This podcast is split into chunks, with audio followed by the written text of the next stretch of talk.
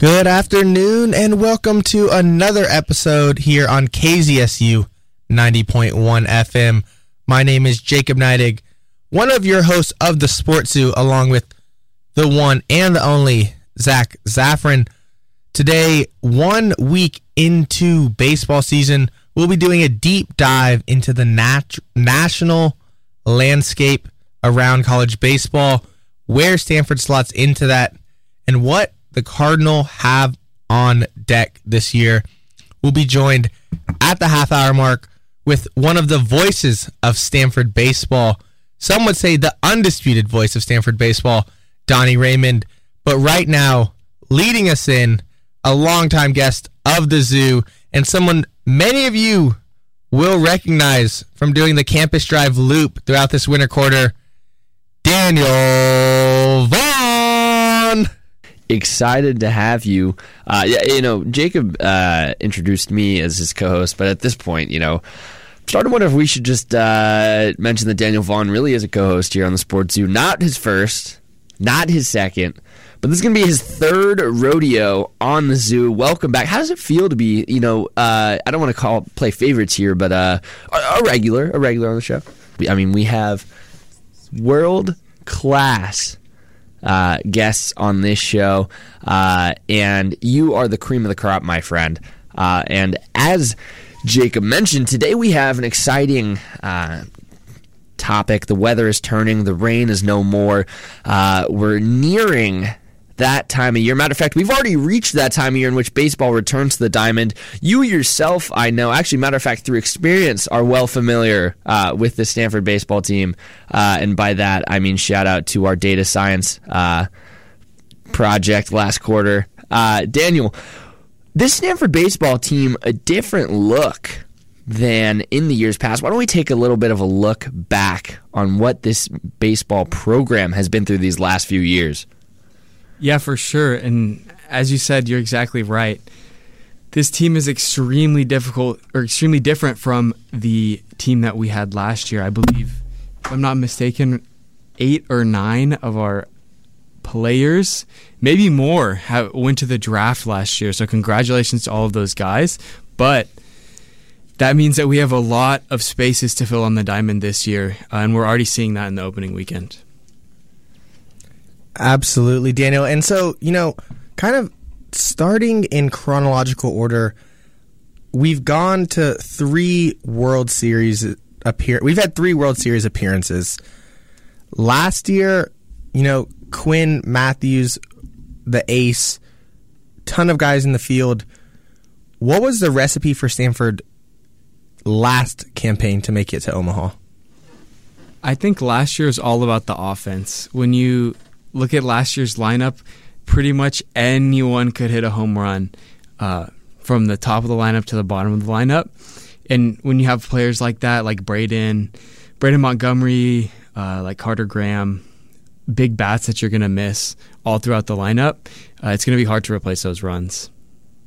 Uh, I, I feel like we we hit this point every every year, really, with baseball off a college World Series, roster gets changed up. We talk in the off season about oh, I don't know if they're going to make it. Start the season not too well. with a one and three right now. That opening series against Cal State Fullerton we have every year for some reason. You know, we slip up and then lose some random non-conference game afterwards. Is this going to be more the same where we find our pace, pick up our rhythm, uh, or is this honestly just kind of a, a, a step in the direction that we can expect for the rest of the year right now? I think to answer your question, a little bit of both.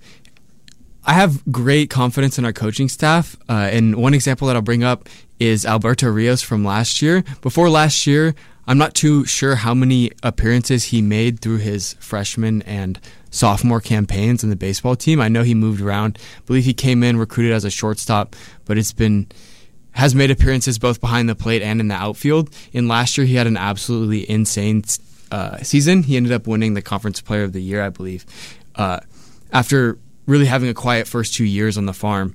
And so I think it just goes to show you that the coach coaches we have here on the farm are going to be able to get the best out of the people that we that we have currently, even if some of the big bats and the great talents have moved on to play professionally. Yeah, Alberto Rios, great example. before that junior year last year, he had competed for the Team USA U12 at the Pan American Championships and had seven appearances in games as a pinch hitter. So, not a lot of experience. Then comes in Pac 12 Player of the Year, third round draft pick. What, kind of why is it though that it took him two years to to kind of make that jump? Is that because of him, the coaching staff? What's going on on the back end there? Well, I have no idea. I think, of course, the baseball team has been pr- pretty successful uh, over the past couple of seasons. Uh, as you mentioned, three straight trips to Omaha. So it's I'm sure he had a lot of talent playing ahead of him. Uh, and talent that he could learn from as well while he was waiting his opportunity to shine. And he really did take his his opportunity. It was a super impressive season from him last year. Uh, this year, um, you know, like you said, a lot of talent both through the portal and through the draft. Uh, what's the biggest hole in this roster at this moment that you're most concerned about? Hmm, that's a good question. I think this was also uh, an issue a bit last year, but the pitching depth, the bullpen, we have two good starters, uh, Matt Moore and Nick Dugan. I believe we can win behind both of them, and they played well in the opening series, in my opinion. But beyond that, as Jacob was mentioning before the show, uh, he has some insider information from one of his classes that may say that the third spot in the rotation for any given weekend is going to be somewhat of a free for all. So there could be any number of people popping up there in that third spot. So that I think remains to be a big wild card. Who's going to be the Sunday guy? Wow, uh, you heard it here first on the zoo. How about that? Uh, every week, really, I feel like we have breaking news. Um, I am curious. Uh, we've had you on the show for soccer before. We've had you on the show uh, just just to talk sports in general.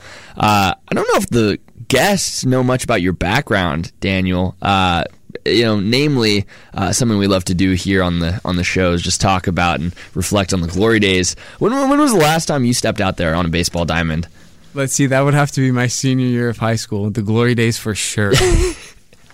so, uh, okay, so we have a credible we have a credible analyst in you. Okay, so that check the box there. Yeah, well, I don't know about how credible.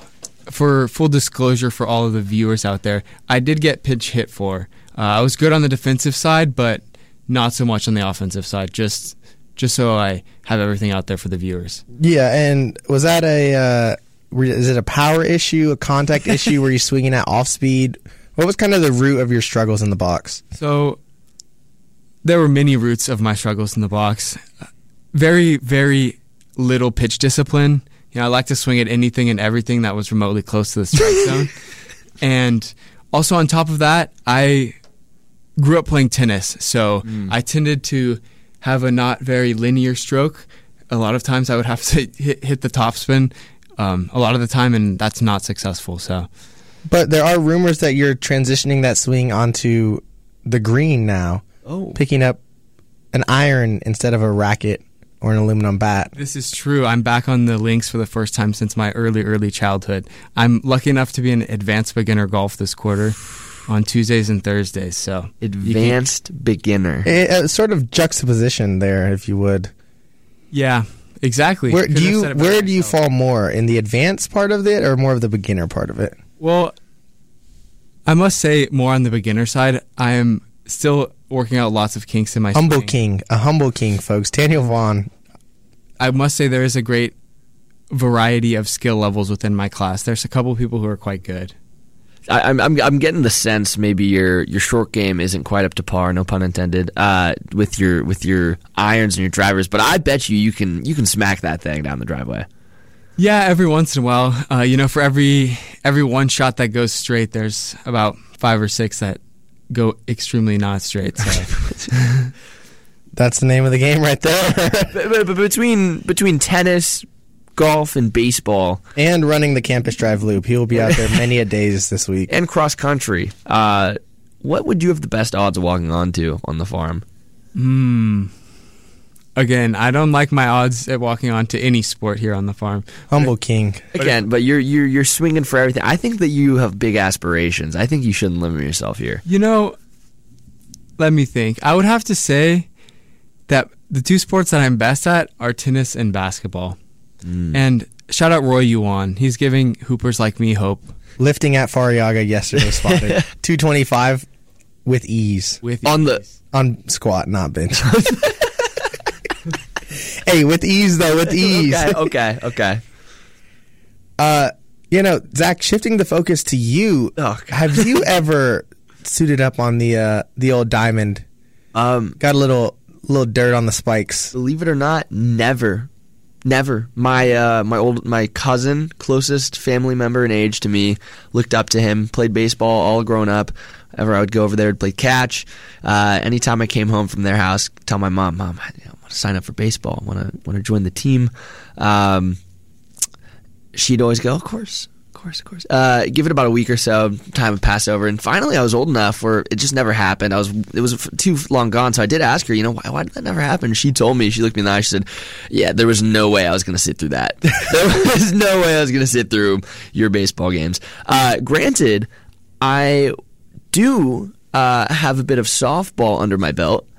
Uh, last spring, advanced intramurals, um, and you know, I did not lose the last game that I played, uh, which means uh, You didn't make the playoffs. you won the championship. we we won the championship. I have an intramural shirt, intramural champion shirt. I proudly wear at least three times a week to let the people know. Um, and because I never played baseball, never hit a home run until that championship game. My gosh, it feels good. It's it's like a it's addictive. Today I can It- see. it's like a a drain, and once you get in that drain, you just spiral down, down, and away. We should. I, I think there should be a sports zoo and fan. Okay, if you're listening again, uh, hit us up on our socials and DM us for our fan meetup. We're, we're gonna hit the batting cages. Why not? Absolutely. That I mean, that sounds like a lovely event. We'll make. We could even make it a charity event. Have some pancakes and waffles. Sign some autographs. Get street meet out there. Street Big shout out to uh, you know our late night provider, Street Meet, student run, student supported. Uh, good vibes all around. Supporting local is what we do here on the Sports Zoo. Okay, so you know, kind of turning it back in. If there was one sport that you wish you would have played at as a kid, Daniel, what sport would that have been? I mean, could, would it have been just getting to hit for yourself? That's also an acceptable. answer. Yeah, that would have been nice, Coach Baker. I know. Uh, why didn't you leave me in? Uh, actually, I'm going to go on a bit of a rant here. The guy who who pinch hit for me. This was the second game of the playoffs my senior year. We're down by two runs. The bases are loaded. Uh, this is the last out of the game, and he strikes out looking. So uh, Can't go down on the tough backwards look. K. Uh, I probably would have done the exact same thing. Probably would have swung though, considering my pitch discipline. But, At least you would have tried. but I would have gone down swinging. yep. Yo, but to answer your question, I played a lot of tennis as a kid, and I really enjoy it still to this day. I think one of the reasons I ultimately stopped playing was because I enjoyed team sports better, like basketball um, and baseball. I heard it impacts your grades too, being on a team sport.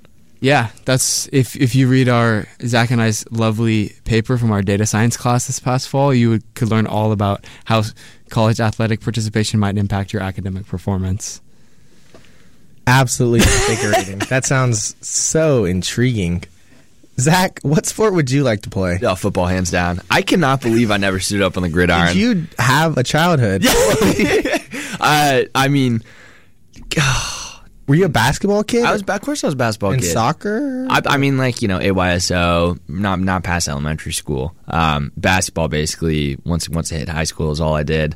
Um, like man, I was on the football team for uh, a couple weeks my senior year, and then COVID hits. Well, not, that's not true. COVID had already hit, and then I decided to join the football team because I'm like, all right, everything's in shambles. Probably not gonna have a football season or basketball season, but football's outdoors. Uh, then they told me the game was gonna be, or the season was gonna be two games long for football. So I'm like, all right, I can have a two game long football season, which would have been sick, and I, I kind of do regret not doing it. But at the same time, this coincided with my senior project, like capstone to cap off high school, and I wanted to do something grand. So uh, I decided to bike down to LA from up here. Uh, but I had like not really ridden a road bike before, so I had to like ride a bike a couple weeks before doing that. And it was during football season. There was just no way I was gonna g- come back from getting beat up to riding a bike. Uh, so I chose the latter, and it was fun. It was cool, but uh, I do kind of wish. No, I mean, I feel like you made the, the logical choice that every American dreams of, which is riding a bike instead of playing. I, I've I um that is cool though. So you biked from here to Los Angeles. correct. Yes, uh, ended up in Santa Monica, Venice Beach, um, and I have not ridden a bike more than like twenty miles since. No need to. If you do it, uh, cool, good for you. I, I don't know what else you're doing with your time. Couldn't have said it better myself. But why you know, the people want to know, Jacob? What about you? We know you're well versed in baseball. We've seen, or at least heard, the triumphs of your football days, uh, namely intramurals. I don't know if that you know is a different sport you're going to consider here. I don't know too much about your basketball background. What is that sport that you wish you played? yeah, I, I mean, it has to be basketball. I, uh, seventh grade, A team, as a seventh grader. Let's go. Eighth grade, also on the A team. Two year starter on the seventh and eighth grade A team at St. Louis Catholic School in Austin, Texas. There we go. Uh, and you know, I wanted to try out. Came to a new high school. Didn't do it freshman year. Basketball coach and I became good friends sophomore and junior year. He was pretty involved in, in an academic program at the high school. Senior year, he was like, "You got to come out. Oh yeah. You're not going to see the court one minute, but it would be fun to have you." And, that kind of put me at a crossroads of, "Oh, that would be fun," because I essentially would have been a high school walk on. But eventually, uh, yeah, it, it kind of cut into baseball season, so we were trying to gear up for a good run that never materialized. But I think it would be basketball, and you know, my pickup pickup would uh, definitely be a little bit better now. But I play a, I'm like a Klay, I'm like a Wash Klay Thompson, D and three type of guy. There you go. There you go. Yeah, Daniel, I heard I heard you talking about your, your basketball. I don't I, I can't quite visualize, you know, what your game would be out there on the court. Let's see. I in high school I like to uh, sit in the corner and shoot a lot of threes. Okay. Um, I guess I could visualize that. but yeah, my high school, my high school was a lot of guards. So we actually played like five out. Didn't have any set offensive plays. Um, and like press pretty much the whole game. So we played like an extremely high tempo game. So it was really fun to to participate in. I remember a lot of our games like ending where both teams would score over hundred. Um, and so it's uh, it was a very fun style to play. But of course, when we had to play a couple people who were a bit taller, we kind of got beat up on because I think our tallest player was like six three or six four. Yeah, no, there uh, is a lot of discussion around that five wide offense right now because, as I'm sure you're familiar, basically the best player in college basketball right now plays for Purdue. He's none other than Zach Edey, mm-hmm. and no one can guard him in the paint at all. But he also can't guard anyone that's not big. So teams are. I saw some some discourse happening of whether you should just forego a center and put another guard out there and just force him to try to guard someone that's you know six five and can shoot instead of you know just getting beat on both ends of of the floor. Yeah, that makes complete sense. He reminds me a lot about, or reminds me a lot of Rudy Gobert. Uh, I remember a couple of years ago when the Clippers were playing the uh, the Jazz. This is when he was on the Jazz. The Clippers did exactly that. I think Ty Lue put in all five guards, uh, and they shot who, whoever was being guarded by Rudy was in the corner stretching the floor at every single possession, and it really neutralized him on on defense. As you said, they couldn't guard him uh, on the offensive side because they lacked the size, but on the defensive side, he was just as big of a liability.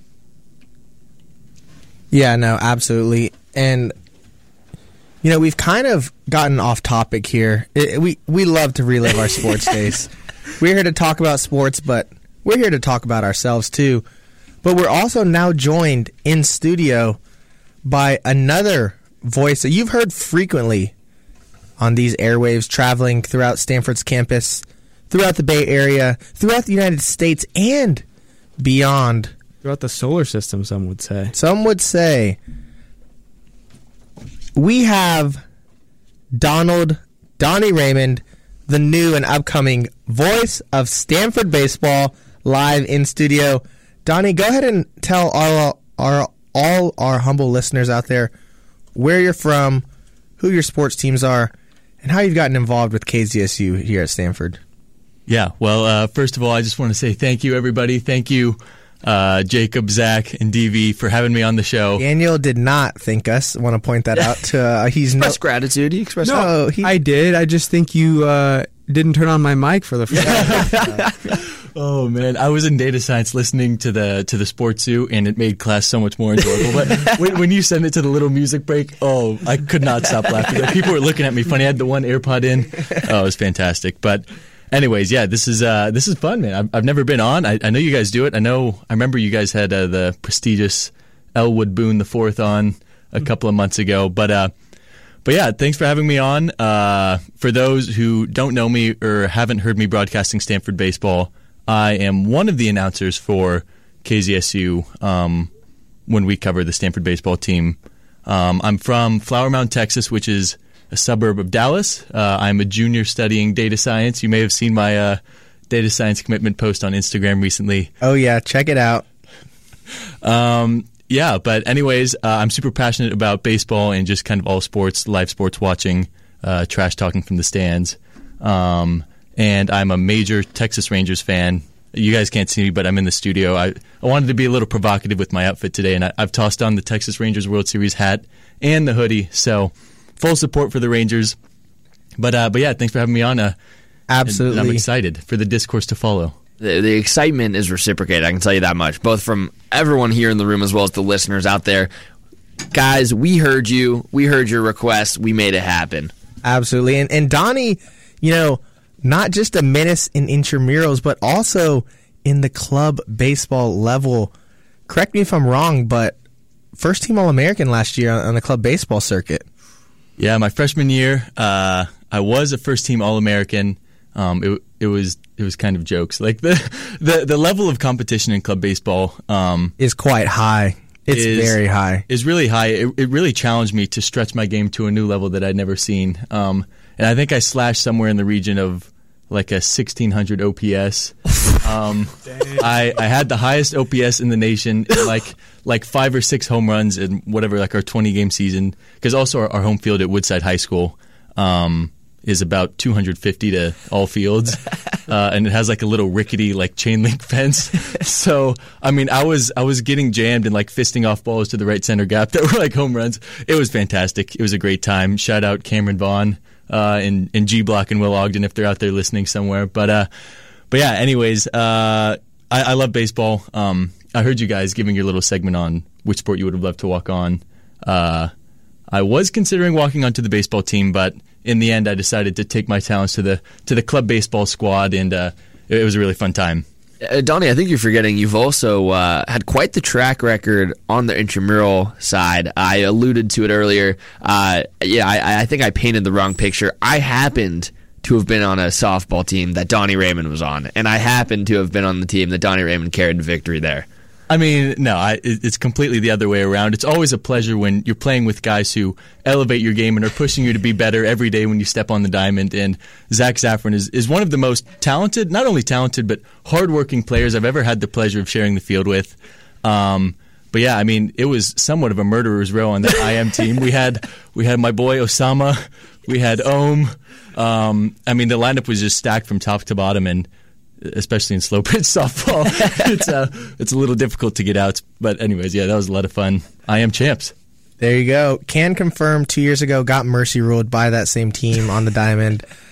I think I was the only person that had ever put on a baseball glove before that games. Um, but kind of focusing now on to some people who put on gloves a little bit more frequently than we do. Stanford, we've talked about the three World Series appearances. We've talked a little bit about the need to fill gaps. Donnie, on the offensive side of the ball, where does Stanford go this year in terms of putting runs up on the board? Yeah, well, I mean, you guys touched on it earlier in the show. Uh, I think Daniel did, but like the whole squad got drafted. I mean, and it, it's it's something that almost hampers Stanford in the amount of success they've been having. That their whole team leaves at the same time because they because they're all too good. Like they went to the major leagues, so it's going to be a lot of young faces this year for the Cardinal. Um, it- it's very exciting, but at the same time, it is very volatile, um, a lot of unproven guys. But I will say Owen Cobb at the top of the lineup, like will always provide somewhat steady production um, up in the middle infield. So so he's a great player, and I, I think the Cardinal are really going to look to um, several sophomores and juniors, including Temo Becerra and Trevor Haskins, uh, and Jimmy Nati, his uh, his walk up song Down Under. It's been stuck in my head for like the past four or five days. Um, but I, I think it's a really exciting time. Coach Esquer and uh, the Stanford coaching staff always produce great hitters. They do a great job of developing hitters. Um, I think the bigger question mark for Stanford this year is how they're going to pitch with a stable of very, very young arms. Um, I think there was some stat that like Nick Dugan and Matt Scott or Matt Scott, excuse me, they account for like 75% of the returning innings from last year. So those guys who were both freshmen last year are going to be expected to to carry the freight this year. Um, and and that's just difficult. It's it's hard to pitch in college baseball with the metal bats. Um, it was a little easier this last weekend with all the rain and cold, but um, I think that's probably going to be Stanford's stiffest challenge this year. Absolutely. And so before we jump into pitching or outfield, want to kind of focus in on the infield. You mentioned it. Trevor Haskins, someone who was out last year, and then you have Temo Becerra and Owen Cobb, really kind of the most experienced part of our defense. But Owen Cobb and Temo both kind of playing newish, newer positions. On the defensive side, does that give you any worry, or how do you feel about Temo making the move over to, to third base? Oh, I, I don't think that gives you much worry at all. Like we were discussing it on the broadcast during the game, but like basically you have three shortstops and Jimmy Nati like on the infield. So it's a lot of very athletic guys across the infield. Um, Becerra has looked very smooth and, and calm at third. He's also wearing number two, so he looks very similar to Drew Bowser over there, um, sort of doppelganger-y. But anyways, like yeah, it, he, he's looked good. I, I, think the transition from short to third is much much easier than the transition the other way around. Um, so an abundance of athleticism on the infield for the Cardinals certainly shouldn't hurt them, um, and I think that experience should help. But you're right. You know, as you were mentioning before, it is about the bats and the production at the plate. And so, where do those guys slot in? I mean, you mentioned Owen Cobb at the top. He's someone that has, you know, he was the nine hole last year, had a great season. Temo and Trevor Haskins. Are those the guys that are going to be looking to hit for power? Are those guys going to be looking to get on base? What can fans expect from, from that trio in terms of in the box? I have no idea. I have no idea. Um, every year, I feel like for Stanford, there's a guy like Alberto Rios who's like, you, you look back on the end of the year and it's like, what the heck? This guy had 22 home runs. And, you know, he, he's not like an incredibly imposing figure like, say, Carter Graham. You know, it's just Alberto Rios. It's like, what happened? Um, so any of these guys, I feel like, have the capability and the power and the strength to, to pop off and, and deposit the ball over the fence. But well, it, it's kind of about the consistency and like, keeping the power stroke consistent. Um, I would like to mention a quick anecdote about Malcolm Moore. Uh, I was talking to him earlier in the year, which was fantastic. It was the first time I ever met him. Super nice guy. Um, where, and, and where was that at? It was. I was at the the Stanford baseball batting cages. Um, this was kind of a longer story, but I met Alberto Rios golfing while I was golfing with Gene Kim. Um, the Stanford lore is insane. yeah, so so I was I was touching them all like it was the whole Mount Rushmore of Stanford. Um, but I met Alberto, super nice guy, and he invited me out to hit at the batting cages, and we hit with uh, Malcolm Moore, and like Malcolm was hitting well. Like obviously, he just demolishes the ball, and he's you know a really really talented and hardworking player. Um, and he was like, "Yeah, man, like my central nervous system is a little bit fried today," and, and I was like, "Oh, well, what happened? Like, what's going on?" And he was like, "Well, like this morning, it, it was like three in the afternoon, we were hitting." He's like this morning we were maxing deadlift and I hit like 575 and I was like, "Oh my goodness." Like the the the strength and conditioning programs, I think across all sports here like are pretty intense, pretty ridiculous. And I feel like that's where you see honestly the biggest skill gap and difference once you get to the college level. Like all players can play, all players can put the bat on the ball um, and hit the ball hard, but when you get to that level where it's like silverback gorilla strength, like that that's when you're starting to see guys with more consistent power outputs and and that's something going back to your previous question like I think all guys on the Stanford team have the ability and have the strength to do it um, but we'll see if that consistency falls into place so anyways I don't want to talk too much DV over here is looking uh, he's looking soul and I'm sorry I didn't mean to come in and steal his thunder yeah Daniel uh, you know takes his mic time very seriously over there. Daniel, out of that trio, Owen Cobb, who's almost as old as you are, Oh. Trevor Haskins, and Temo Becerra, who are you most excited about this year? You know, I gotta shout out our uh, our group project because it was me, Zach, and Owen last quarter The the lore on the between Stanford science. baseball is insane in working this on room. the data science project. So Oh, yeah. Owen, Owen Cobb knows the value of a college education and or college athletics and its impact on education. Exactly. That's why he's back, getting his co-term in MS&E, being a good student, and being a great athlete. So I, I'm excited to see how he plays, bringing some experience uh, to the team. Especially as you mentioned, the the arms are going to be super duper young. There are already a couple, like three or four freshmen that got to pitch for the first time this past weekend. Um, I know Joey Volchko got to go. Um, Ryan Spechiak got to go as well, and uh, Christian Lim. So I saw Christian pitch in a preseason scrimmage, uh, and he had some really, really good stuff. Same with Joey. So I think those two. Um, I know this is not answering your question, but I'm very excited for those two. Those two arms. I think both of them have a lot of room to grow, as well as I'm just now realizing how highly ranked uh, our transfer from Duke is, Cassius Thomas. I didn't realize that he was the number two right-handed pitcher in his class um, as a sophomore, and so it'll be incredible to see what he can do as well. Uh, Daniel, uh, as previously alluded to, uh, yeah, you know, you've been on the farm for quite a while. Um, with that, you tend to be familiar with a lot of players, but looking at this You're aging roster, him on air. there's there's not Looking a, for work currently. No spring chicken. uh, there's not a lot of age or experience on this squad outside of Owen. Uh, you know, Tommy O'Rourke, we've seen him in the past, but uh, even even a guy like Jaden Bruno hasn't really seen the field in these last few years. It is a uh, really at all actually, but it is a young squad. Uh, everyone went for the draft. Few people. Um, sad tears when I think of uh, Braden what he's doing at A and M, but uh, a young squad. Um, are you more excited for the long term prospects, or are you, as a Stanford baseball fan, dare I say analyst, uh, more focused really on what this year has to offer?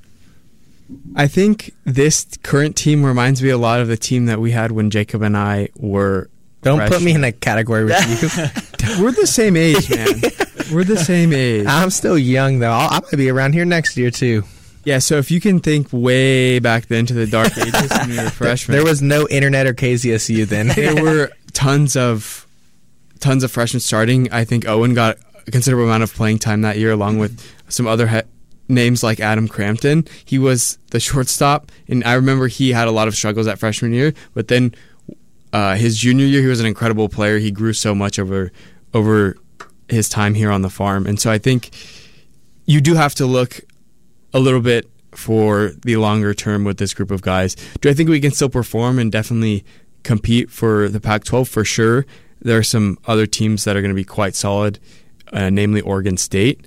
But I do think that next year and even the year after, we're going to be a force to be reckoned with. Yeah. Um, Donnie, back to you now. Specific player, Court McDonald, number 22, Pantego Christian Academy in Arlington. Did you ever see this kid in your high school days of baseball? Did y'all ever play against Pantego Christian? nope. No. So, first time seeing him probably this weekend then. Is that fair to say? Yeah. What stood out to you about the 6'1, 197 pound outfielder? Well, what stood out to me principally about Court was his walk-up song. Um, you know, it, it's always nice to hear a little smooth country music at the ballpark, like on a nice sunny afternoon. Well, I guess it was kind of windy and rainy, but um, all my exes live in Texas. Very, very funny song choice from Court McDonald. Um, you know, some guys try to go for like a little, you know, more hype walk-up song, like with some rap or something like that, um, or some rock music. But Court, like, very pa paying homage to his uh, his Texas roots. I, I really appreciated that. But um, you do not see Stanford commits from the Texas area generally, and when you do, it's like, oh brother, like this guy is going to be pretty legit. And and the thing about Court when he was coming up, and I think I was sort of keeping tabs on him on Twitter, like when I saw that there was a Stanford commit from around the area, like he's just unbelievably fast and athletic. Um, and I think that is going to play a big part in his role in the team this year as like kind of a defensive outfielder, defensive center fielder, left fielder, sort of being platooned uh, with Ethan Hott Um, but you, I mean, we saw on Monday that Coach Esquer even had the um, confidence to start McDonald against a left-handed starting pitcher. So um, he's good, and, and, he had a nice home run in the opening series. I think he's going to be a really solid player for Stanford and someone who could have a big breakout season. Yeah, just quick knowledge: court left-handed batter, so against the left-handed pitcher, some coaches will opt to pull that in favor of a righty. Just giving you some breakdown knowledge there. yeah, you want to talk about someone committing from a specific area. We have not covered the sports zoo yet. Rintaro Sasaki committing. He's the top ranked high school baseball player in Japan. Uh, I don't even know if you need to watch film to know that this guy can hit the ball. Um, you know, DV, I was curious your thoughts on this signing as well as what it means for what the fan base for Stanford baseball might look like and how that might change in these next few years. Yeah, I think it's crazy that he's foregoing an option to play professionally to come play at Stanford. I think that's pretty crazy. And shout out to whoever convinced him to come here to the farm because we're gonna definitely appreciate him and need need his bat here in the in the near future. I think you know just like obviously co- uh, comparison to Shohei and how he's like this almost godlike figure in Japan. It'd be good to see if you can get the brand name of Stanford Baseball International with this guy because he obviously has the talent, one of the biggest bats coming out of the country ever um, for his age, and so it'll be fun to see. Again, very very exciting. Yeah, I mean his story is also insane. Shohei was coached by his dad, and he was coached by his dad. Going to be the number one pick in the Nippon Professional Baseball League. And the what I saw was that he decided to come to the U.S. in order to uh, increase the money that he can get for being drafted. He can now enter the MLB draft instead of having to go through the the international version, and so it kind of changes the the salary structure and contract that he would have once he like gets drafted in all likelihood. He and Shohei crafty with these contracts. I mean, Shohei with the you know delegating money down the road. Now you got this. Uh, okay, okay. Uh, uh, Donnie, you called games last Friday and this Monday. Um, I'm curious, especially with the weather. I know it was kind of a stormy outing against UNLV on Monday. What was the turnout like? Historically, this has been one of the best attended Stanford sporting events. Um, you have the departures, you have the weather, you have a young roster. What was it like out there at Sunken Diamond? Oh, it's awesome. I, I think I think the fans totally make the experience for all of sports. Um, and even though you know the games weren't really going the Cardinals' way, um, in the first couple of matches. Um, there, there, were still a, a, lot of a lot of people out to support. Um, in the Monday game, it got pretty slim once it started raining sideways. Like that was that was definitely a more miserable part of the afternoon. Um, but still, stunning, pl- plenty of people were sticking around, like with the the ponchos and the raincoats and everything. So it was fun, and you know, obviously, a lot of players' families they're excited to see them make their debuts. A lot of freshmen making debuts. Um, but plenty of scouts there as well. I also didn't I, I didn't even think about that. A lot of scouts, um, head scouts from the Mariners, all other kinds of places coming in to see you know the new talent on the farm because this recruiting class is is quite talented though unproven. Um, but but yeah, like great great turnout, fun atmosphere. It, it's always fun to watch games at uh, the Sunken Diamond. Gotcha. And so now we find ourselves at this one in three juncture. Um, you know, uh, we talked about this earlier on the show prior to your arrival. Where do you go from here? Um, obviously, it's a long season. It's a little too early to make some sort of adjustments. Again, we've seen these types of slip ups early on, which translate later into College World Series. Uh, what is your focus coming into this series against Penn State before uh, hitting the road actually quite a while after that matchup with San Jose State? Yeah, I, I, mean, I think the focus probably has to be pitching and defense. I mean, after the first game that uh, that the Cardinal played, I, I mean, I, I, don't really remember this. I think it was four nothing Cal State Fullerton. Um, that one was pretty nerve wracking because the offense didn't get much going, and it was like, you know, th- this could be this could be a long season. You know, if, yeah. if the bats don't get going, you always want to score the first run of the year. Um, but I, I, will say Stanford bounced back in, in quite a, a, nice manner in the next couple of games. I think some of the veteran presences at the, the top of the lineup kind of help facilitate that. Um, but I, I, think the pitching has to be a little bit better. Um, we have a lot of untested guys in the rotation, or very freshly tested.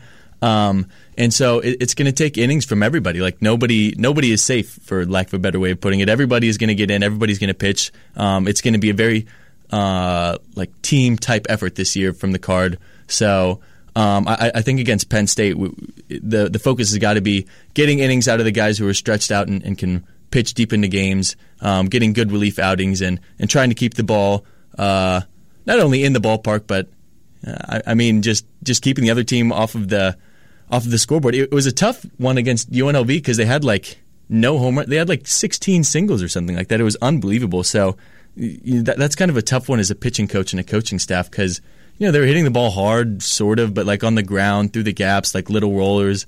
Uh, it's just tough. I mean, so far, I will say that has been a promising feature of the the Stanford pitching staff is they haven't given up a ton of the long ball mm. at this point in the year. So that's something I'm sure they're looking to continue. And the strikeout numbers are good, so they're looking to build off that. But definitely the pitching and the confidence and getting some of the freshmen started. Absolutely. And so Daniel, you know, you've we've touched on some names: Cassius Thomas, Joey Volchko even Nick Dugan and Matt Scott. Who were you surprised to see getting some action out of the freshmen or any of the upperclassmen? And who do you, who are you most excited to see where where they can kind of go this year? Yeah, I think one person that we got to see this past Saturday, Christian Lim, he pitched incredibly in that preseason scrimmage that I watched. Uh, forget who we played, but he and Joey both went multiple innings uh, in that particular scrimmage, and he I remember he was throwing lots of Christian, excuse me, was throwing lots of off speed. So I think he has several pitches in his arsenal. Uh, of course, it's always nice if you can throw a fastball really, really hard, but at the same time, it's also nice if you have a lot of off speed stuff. Um, and I think he can combo well off of someone who throws a bit harder, like Matt. Uh, and I think Joey as well throws uh, very, very hard, like mid to upper 90s. Um, this fastball, if I'm not mistaken. And so I think he can combo well off of some of the other arms that we have, uh, as well as he has a nice green glove that he wears, at least the one that he wore on Saturday, and I really like that. Yeah, absolutely. Rumors have it that the nickname the Green Goblin is starting for Christian Lim, former Tennessee pitcher of the year, attended Montgomery Bell Academy. Shout out to Matt Kaplan that know about that. Donnie, same question over to you which arm are you looking at this year to to kind of maybe surprise people or just take that next jump? Yeah, um, I, I, think. Well, first of all, this, is something that sort of surprised me going into the year. But Matt Scott received a lot of preseason accolades, and I wasn't really expecting that. But um, there have been reports over the offseason that his fastball velocity was way up, like touching the upper 90s, you know, 95 to 98. Um, and, and I, I, will say that, like, over the opening weekend, his stuff was very impressive. Um, I think he went five and a third innings with like nine strikeouts against a good, pesky Cal State Fullerton team. It seems like a lot of college teams, are, by the way, on a little side tangent, they load their lineups with these small players. Like a lot of guys who are in the range of like five eight to five eleven, and like kind of whoa whoa whoa those are normally sized people right there. Well, like Jose Altuve is an extreme example, and he's like what five six five seven. I yeah. mean, like the, the guys who are very compact in their in their strike zones and their approaches. And and Scott did a great job of working through the lineup. So he obviously is going to need to like we Coach Esquer and uh, Coach Eager and the staff they they need him to um, take a very prominent role at the head of the rotation. Um, and then I would like to give a quick shout out to um, my good acquaintance Gavin uh, Nalu, who recorded his first collegiate inning oh, this past go. Monday against UNLV as a junior. There we go. Um, you know, I I can't even really I mean, I can sort of imagine like the the amount of commitment and time and preparation that goes into the season and, and these guys' craft, and, and it can be it can be really difficult, I think, to to go through that and see the field and not see the field. It's just tough, man. It's it's incredibly difficult being a Division One athlete, and especially at a school like this where the academics are really difficult. So, anyways, quick shout out to Gavin. Congratulations. Um, and then finally, like the arm that I'm excited to see is probably I mean, I would say Nick Dugan. Um, I think he's kind of quietly flown under the radar. Uh, he's he's a little less explosive than than Matt Scott with the stuff, but he has a great changeup, great off speed pitches, and when his control is on, he's a really great pitcher. So I think if Nick Dugan can have a nice year, then Stanford will be poised to make a run at the Pac 12 and potentially enter a regional. Yeah, and perfect segue. Quick note on Matt Scott was sitting with the scouts on that Friday game, and they had him 95 96 for all the way up until about the third or fourth inning whenever I had class, but he was uh, he was he was firing it in there. And we both love to wear the pandas, so love my boy Matt Scott from section. But looking more broadly, Stanford predicted in the coaches poll to finish second in the Pac-12. I believe Oregon State was the team that was predicted to win it all. Beavers have historically been one of the best programs on the West Coast.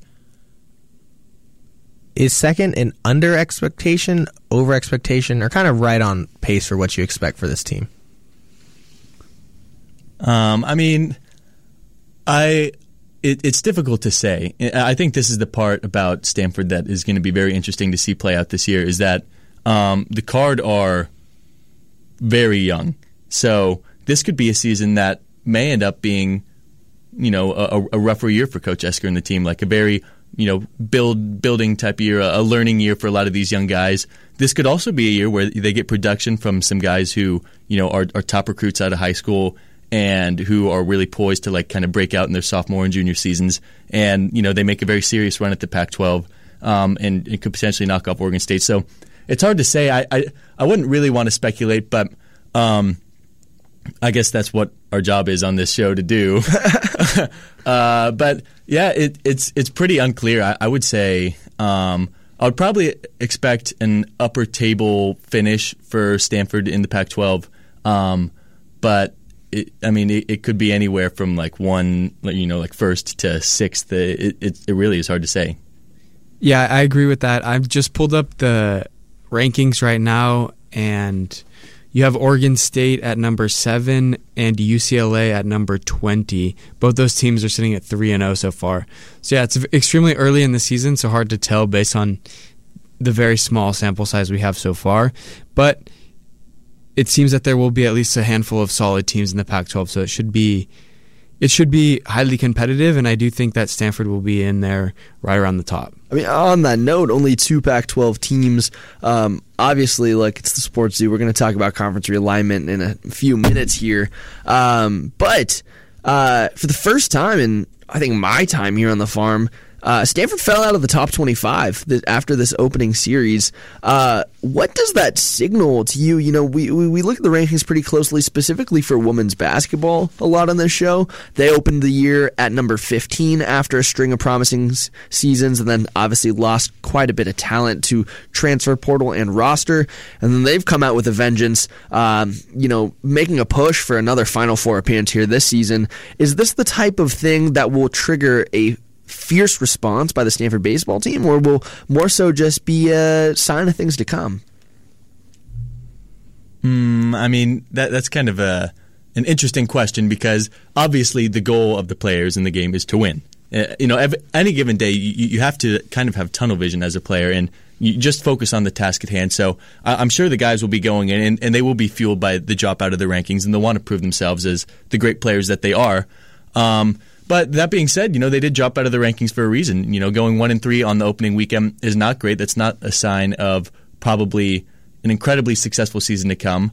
I will say that I don't know if this range, rings true for other sports, but in baseball especially, there is a heavy gravitation of talent towards mid majors, and it, the the talent scene is becoming much more level across schools. So, you know, like we saw Indiana State host a regional last year.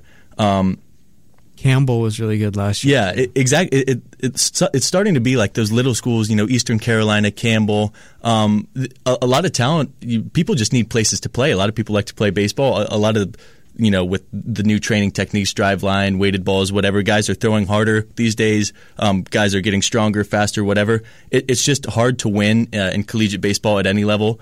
Um, and so I would say that you know, it, it's kind of an indication of the leveling of the playing field across uh, Division One. Um, but I, I'm sure it's something the players will take as motivation and and look to work through. So, more direct question to you now, Daniel. Putting you on the spot, if Stanford struggles this year, obviously there's a lot of roster turnover. How much of that falls on the coaching staff? Ooh. That's a that's a really good question. I think with how young the team is, at the end of the day, they will need time to develop no matter how highly recruited they were out of high school. Uh, again, like you're mentioning with the metal bats and playing against individuals who are potentially several years older than them as a true freshman, uh, it can be tough. The odds are stacked against you, and so I would say that if in a couple years, say all this talent that we've recruited, if we let it go through the transfer portal or for any other reason, or if they these talented freshman arms that we've been mentioning do stay, but they don't develop into the strong pitchers that we know they can be, then that most definitely falls on the coaching staff. But if you're just looking at this year in and of itself, uh, I can't say that there's too too much blame to be put on the coaching staff given how young of a group we are. Well, you know, however this season goes, things are only going to get tougher when Stanford heads across the country to the ACC next year. Topic we've all been waiting for, I know that. Uh, what's to come of this? Because I know obviously football is what drives the TV revenue. Football is what drives the conversation with these changes. Uh, baseball has been top of mind for me, though, when I think of who's going to be impacted by this. I mean, you're talking about 60 plus game seasons, and Stanford's going to be out traveling to, you know, North Carolina, New York, God knows where, just to play that many games. What do you imagine that's got to look like? I know the kinks are being worked out on the administrative level, but preliminary thoughts really on how this is going to impact the program, how it's going to impact recruiting, how it's going to impact performance. Hmm, yeah, well, I mean, it, it's kind of tricky to consider. Just the transportation for the games is going to be much more expensive. Yeah, you, you, it's. I mean, you can't bus all the way to whatever Chapel Hill, North Carolina. That that's that would really, be a disgusting bus ride. well, I mean, you could, but that, that's I mean, that's brutal. That, that's not super feasible. I guess the players could get a lot of homework done on the bus, but um, but anyways, like that's going to be something that's interesting. Um, I, I know that like Stanford really needed a home heading into the next year, and so the ACC was kind of it was just all we could get um, in a sense. Like we, we just needed to get somewhere. Um, but the the cost of travel for these like sports seasons where Stanford's going to be playing 40 games in the year, 20 of them around 20 will be away. Like that's going to be expensive. Um, as far as recruiting prestige goes, I'm looking at the the NCAA like top 25 right now, and there are a good you know five six teams from the ACC in there, including notably Wake Forest at number one. So as far as the competition goes, I think it might even be heightened going into next year. Um, it's, it's going to be very tough for Stanford in the ACC, especially with the travel and you know the, the different kind of weather that'll be on the East Coast early in the year. Um, I, I, think that could be kind of tricky, but I think it also maybe could aid in the recruiting. You know, you get to play in the ACC, but you get to enjoy the beautiful Palo Alto weather. So who knows? I'm, I'm excited to see how it shakes out, and I'm, I'm just hoping there are no super long bus rides. DV, uh, when you hear Stanford, Cal, SMU to the ACC, what does that mean for baseball in your eyes? Well, let's see. I think baseball is, as we just mentioned, going to get hit the hardest because, again, you have to play so many games and you have to be gone from. Well, the games are usually Friday, Saturday, Sunday, which means that the team would get there on Thursday and leave Sunday night, late, Monday morning, early, depending on what time their game gets finished with on Sunday afternoon. So they're gone potentially five, six days at a time, multiple times throughout the basically starting in the middle of winter quarter all the way through the end of the school year, right? Because if we, as we've known from the years past, they had to take finals like I think right before the regionals start up and after the conference tournament play ends.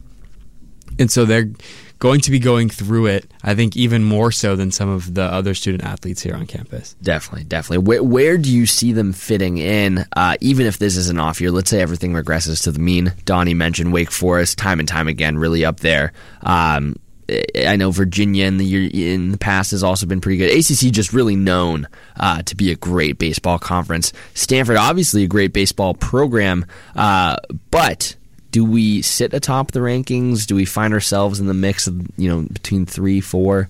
What, what do you see for the next few years to come? Yeah, I think it's going to be extremely competitive, and I by no means think that Stanford, even if we are able to regress to the means, will be the clear cut favorite in the new restructured ACC. I think you know names like Wake Forest and Virginia and North Carolina are always usually pretty good, and we'll be able to compete at the same level. But with that being said, we've also proven ourselves with three straight trips to Omaha, so there's no reason why we can't be fighting for the ACC title just as we've been fighting for the Pac-12 title in recent years. Amen. Donnie, what uh, you know? What are your thoughts? Uh, also, uh, side note: Are you excited? For you as a you as an announcer, it's a good chance that you're heading out there. Uh, we think of what does this mean for the players? What does this mean for the media, namely student media? Well, it means that we're probably only going to fly out one announcer because uh, it might be a little costly unless we're flying with the team. Um, but I, I mean, it, it'll be fun. Like it'll be a, an opportunity to explore new areas of uh, the United States that broadcasters have previously not ventured into.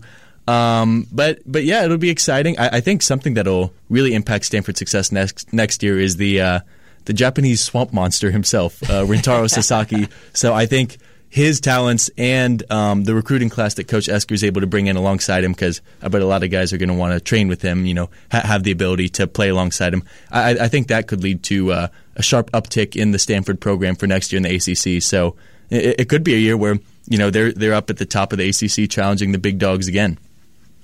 Watch out, Chapel Hill. Donnie's coming to town. Oh yeah. no, and I mean talent in the ACC is insane the pitching is something I think I'm really worried about. Chase Burns in his debut, six innings, ten strikeouts, no runs. Dude is electric. Yeah. After they had Lowder last year, yeah, and Lowder was so good. yeah, it, the pitching is going to be uh, something a little bit more uh, has a little bit more firepower than what we've seen in the years past.